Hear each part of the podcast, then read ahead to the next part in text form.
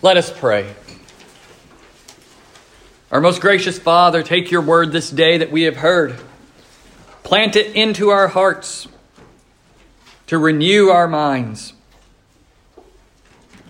renew our desires, renew us inwardly and outwardly, that all that we do would reflect who you are, that all that we do would become a reflection of your glory before the world. And may your Spirit overflow out of us.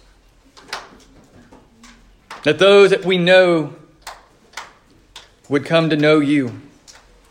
That through us you would work on them and work in them to make your word known, to make your gospel known, and to lead all that we know to repentance. That your salvation would extend to the ends of the earth.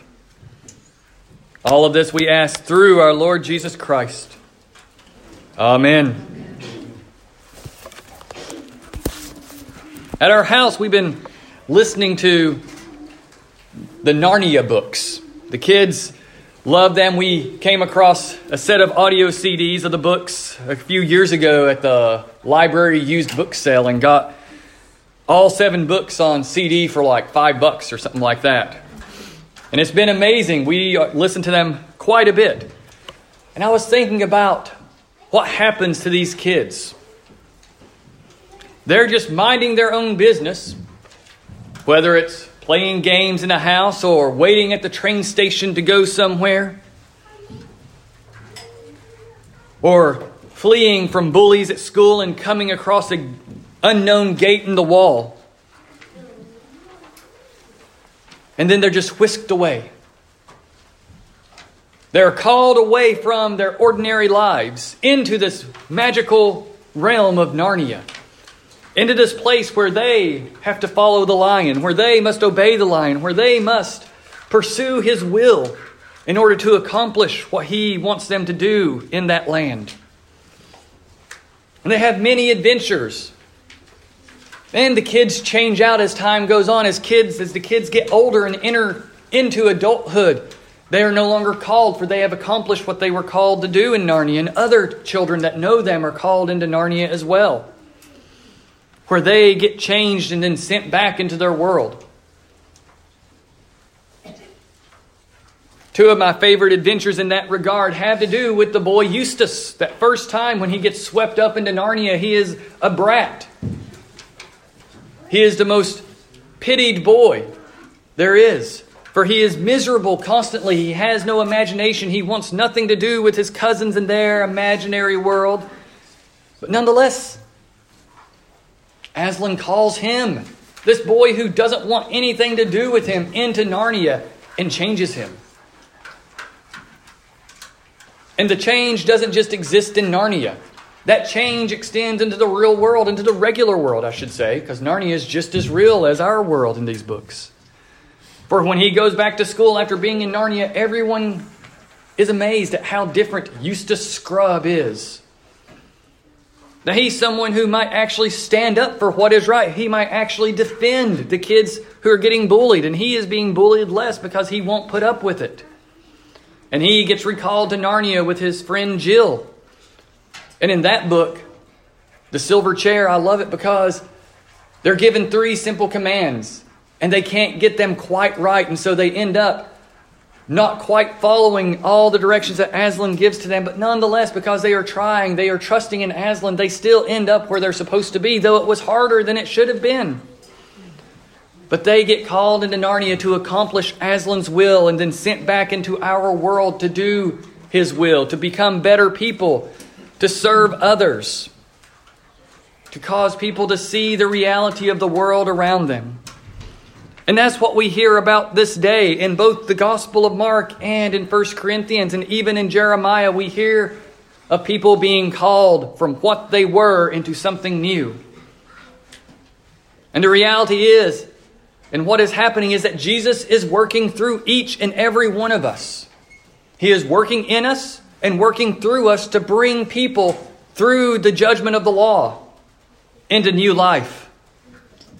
And the beautiful thing about that is he does it and he accomplishes his calling through us from where we are right now.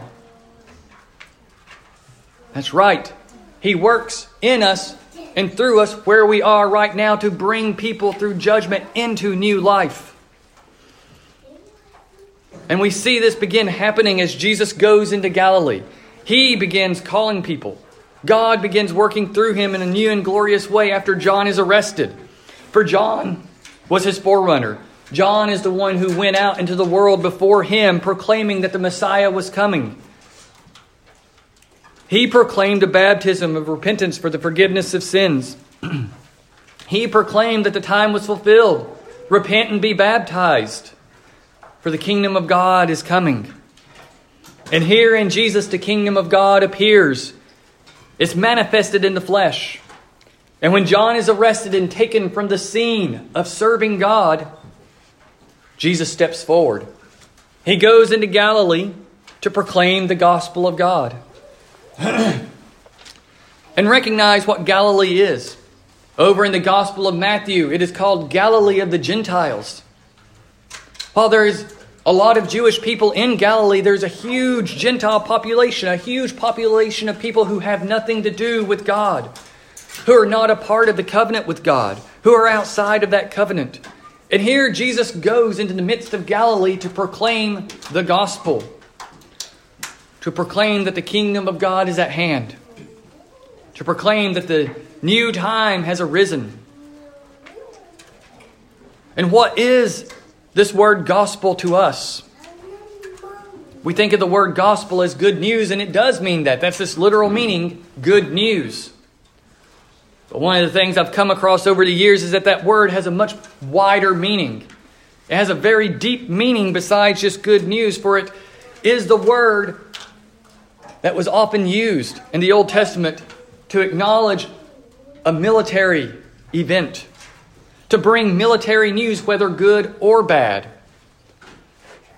That there were all kinds of moments of gospel proclamation in the Old Testament in relation to the military works of Israel of the king going out and accomplishing the work he was called to do through the military, to defend the people, to protect the people. And there would be runners who would go out to proclaim that gospel of what the king accomplished. Sometimes that news would be sad, such as at the death of Josiah or the death of even Saul. But other times it would be joyous, such as David conquering the Philistines, of David overcoming the Gentile kingdoms around them. But it was always related to some military conquest, some military event so often. And it's why this is important. For there is a militaristic edge to the work of Jesus in the fact that he is overcoming the world. Not with weapons of war, not with guns or swords or grenades or tanks or anything like that but he is accomplishing a military victory of turning people who are rebels like us into people who are his citizens, who are citizens of his kingdom. And so Jesus goes out and proclaims this military victory over the world, over sin, death, and the devil. That the kingdom of God is at hand, that the kingdom of God is overcoming the kingdom of men, that the kingdom of God is turning away the kingdom of men. It is putting it down. It is conquering it. It is destroying it. It is stripping it of whatever wealth it might have. The kingdom of God is overcoming the kingdom of the world. Like Paul said, you were bought with a price. Do not give in to the philosophies of men. Do not turn back to the philosophies of men. For that is the kingdom of God overcoming the world. And that's what the kingdom of God does when it overcomes the world. It overturns the beliefs of the world, it overturns the false ideas and the false theologies. It overturns the lies of the devil in the world. For at its heart, the kingdom of God in this moment is God reigning over his people. It is Him reigning over the hearts and the minds and the bodies of the people of the world. God asserts himself lovingly over us in order that we would know him and be transformed into the kind of people who respond to who God is. To be the kind of people who have our very core desires changed from wanting to be rebellious and to wanting to be the servants of God. And so when the kingdom of God comes near, when it is at hand, it changes our hearts, it changes our minds. For God then reigns over each of us and reigns over his church, his people. And that kingdom becomes both now and future. It is in the here and now because God is truly reigning over our hearts and minds, but it is also in the future when He will manifest that rule and demonstrate the fullness of that rule. As He strips everything of sin, as He strips away the sin in this world, as He strips away the decay and the brokenness in creation, as He strips away that very decay and brokenness and sinfulness within each and every one of His people, and we rise up into new life, His kingdom will be fully manifested then and he will have shown that he conquered all through Jesus. For right now, that aspect of the kingdom is hidden. That stripping away of sin, that overcoming of sin, is something that is hidden within us and is only seen as we act on the gospel, as we act in this world as God's people, as we act as those who are transformed. Because the time is fulfilled, the time is turned over, the clock has changed. And here, time is not about minute by minute time, chronos time, as you might say in the Greek, but it's kairos, that singular moment in time when everything changes. It could also be seen as a season when one season ends and a new one suddenly comes upon us. That is the time that is fulfilled. Everything is accomplished suddenly. And Jesus comes onto the scene proclaiming the gospel that the kingdom of God is at hand. Therefore, turn around and have faith, have trust in God's accomplishing the victory over the world. That's a nice paraphrase of that repent and believe in the gospel. Turn around. Turn away from the philosophies of men. Turn away from your ideas about the world. Turn away from the lies that you have constantly put your trust in. And now put your trust in the victory of God over sin, death, and the devil. Believe in the gospel. Hold up a mirror and see that you are one of those who needs to repent. That you are one who needs to turn away from whatever philosophies of men you have clung to. That you need to turn away from your wicked deeds. Turn away from your lawlessness, your breaking of God's commandments. Confess that and turn to the gospel. Turn to the victory of God and Jesus for you. That all of that is washed away, all of that is undone, all of that is put aside because of the victory of God in Jesus Christ for us.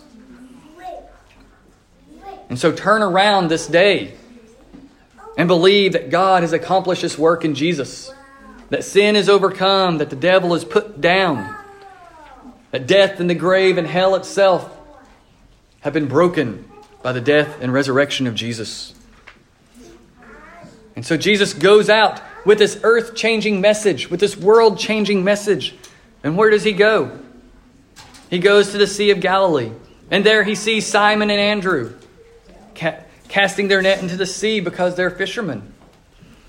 Now, if you recall, in the Gospel of St. John, Jesus has already met Simon and Andrew.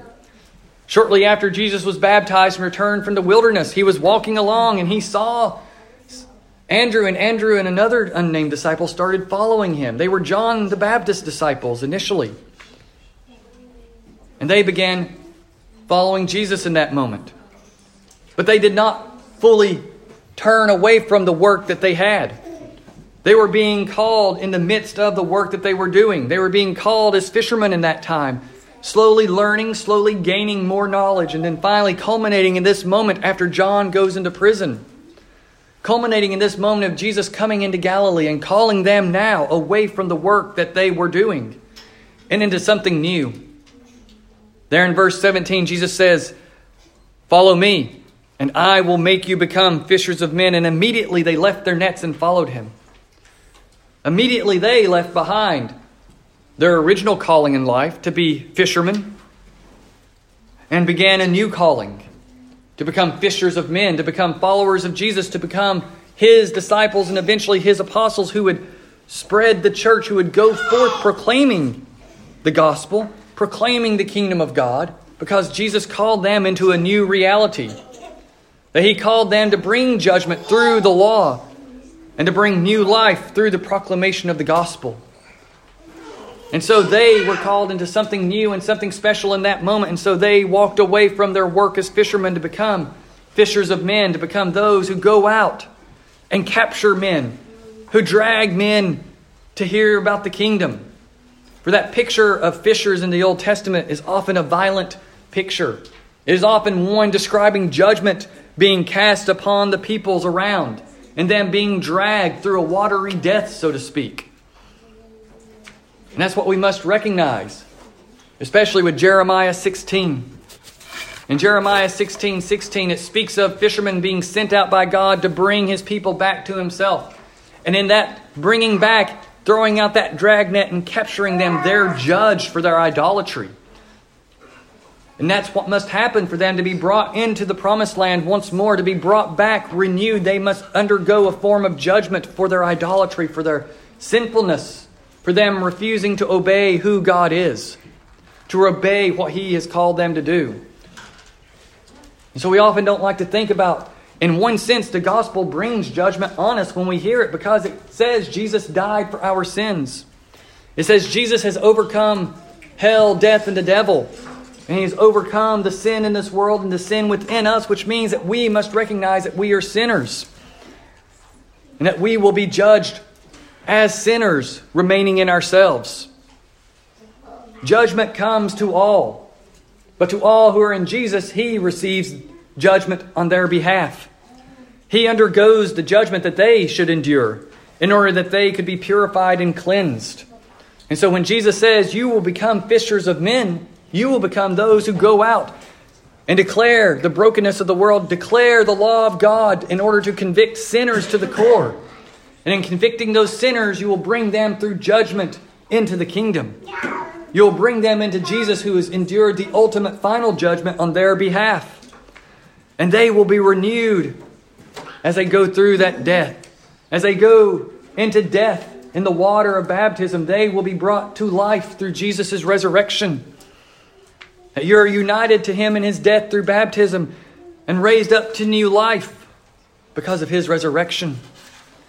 And so they are called to become fishers of men, and likewise James and John, his brother, are also called and immediately leave and abandon their original work in order to follow God, in order to follow this new path. But I think it's important as we hear about Simon and Andrew and James and John and all the other disciples as we go through this book this year, that we will hear of them abandoning a certain kind of calling in order to come into a new kind of calling. And that's fine. Sometimes that is what God does. He calls us out of one vocation into a new kind of vocation.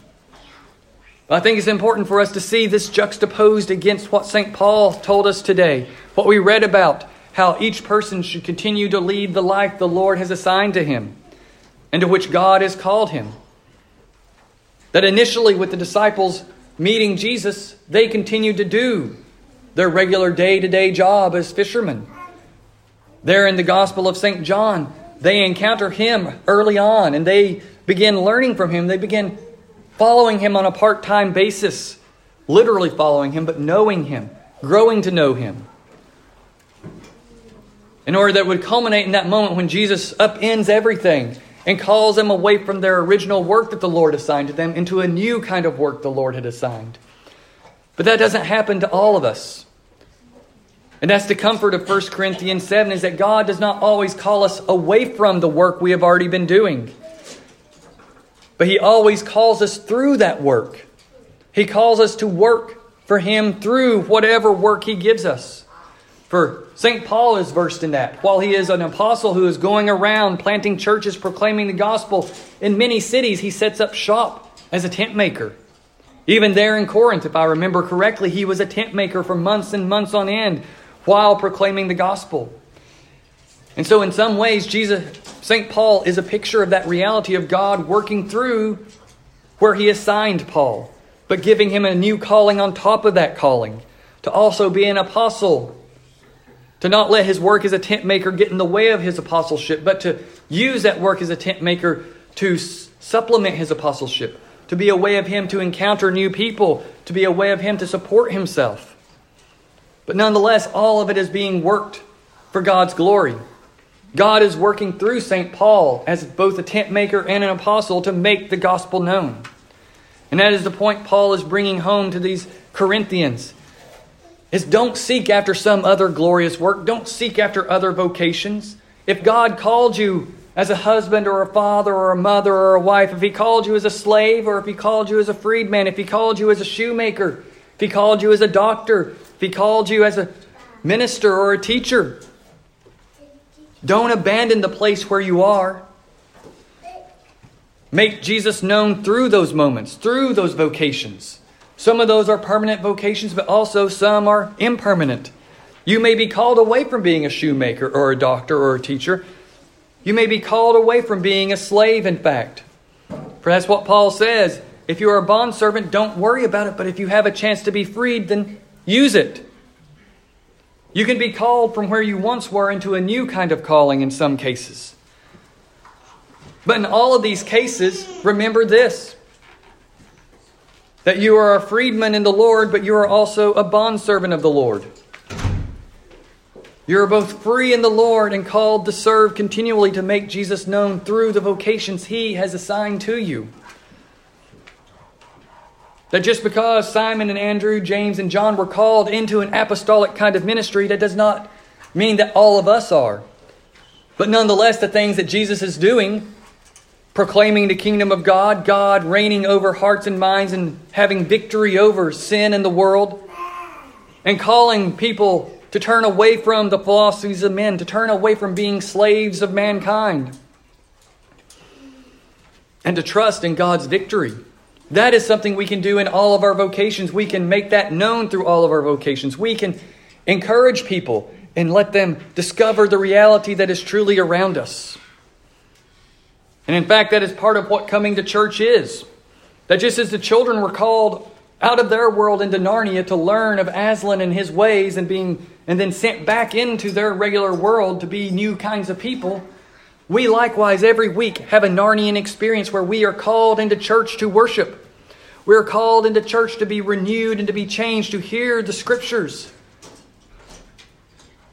to read these ancient prayers from our forebears, from our mothers and fathers into faith, to read these prayers alongside them and to hear the gospel permeating them, to hear the law declared to us and to be reminded that we are sinners in need of Jesus to confess our sins together.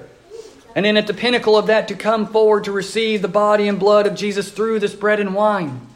To have the very Lord of creation brought into our beings. To receive Him and to be changed. How much Narnian of an experience can we have in that regard?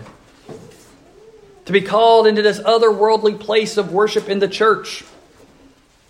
And to feed on our Lord and Savior and to be sent back out into that world, to be then return into the regular world as changed people, as transformed human beings, to go forth and walk in obedience, to go forth and to make known the kingdom of Jesus, to go forth and live in obedience to the will of God, to be consistent, to learn consistency, to learn confession here and then to carry that confession out into the world of both our sins and of Jesus who forgives.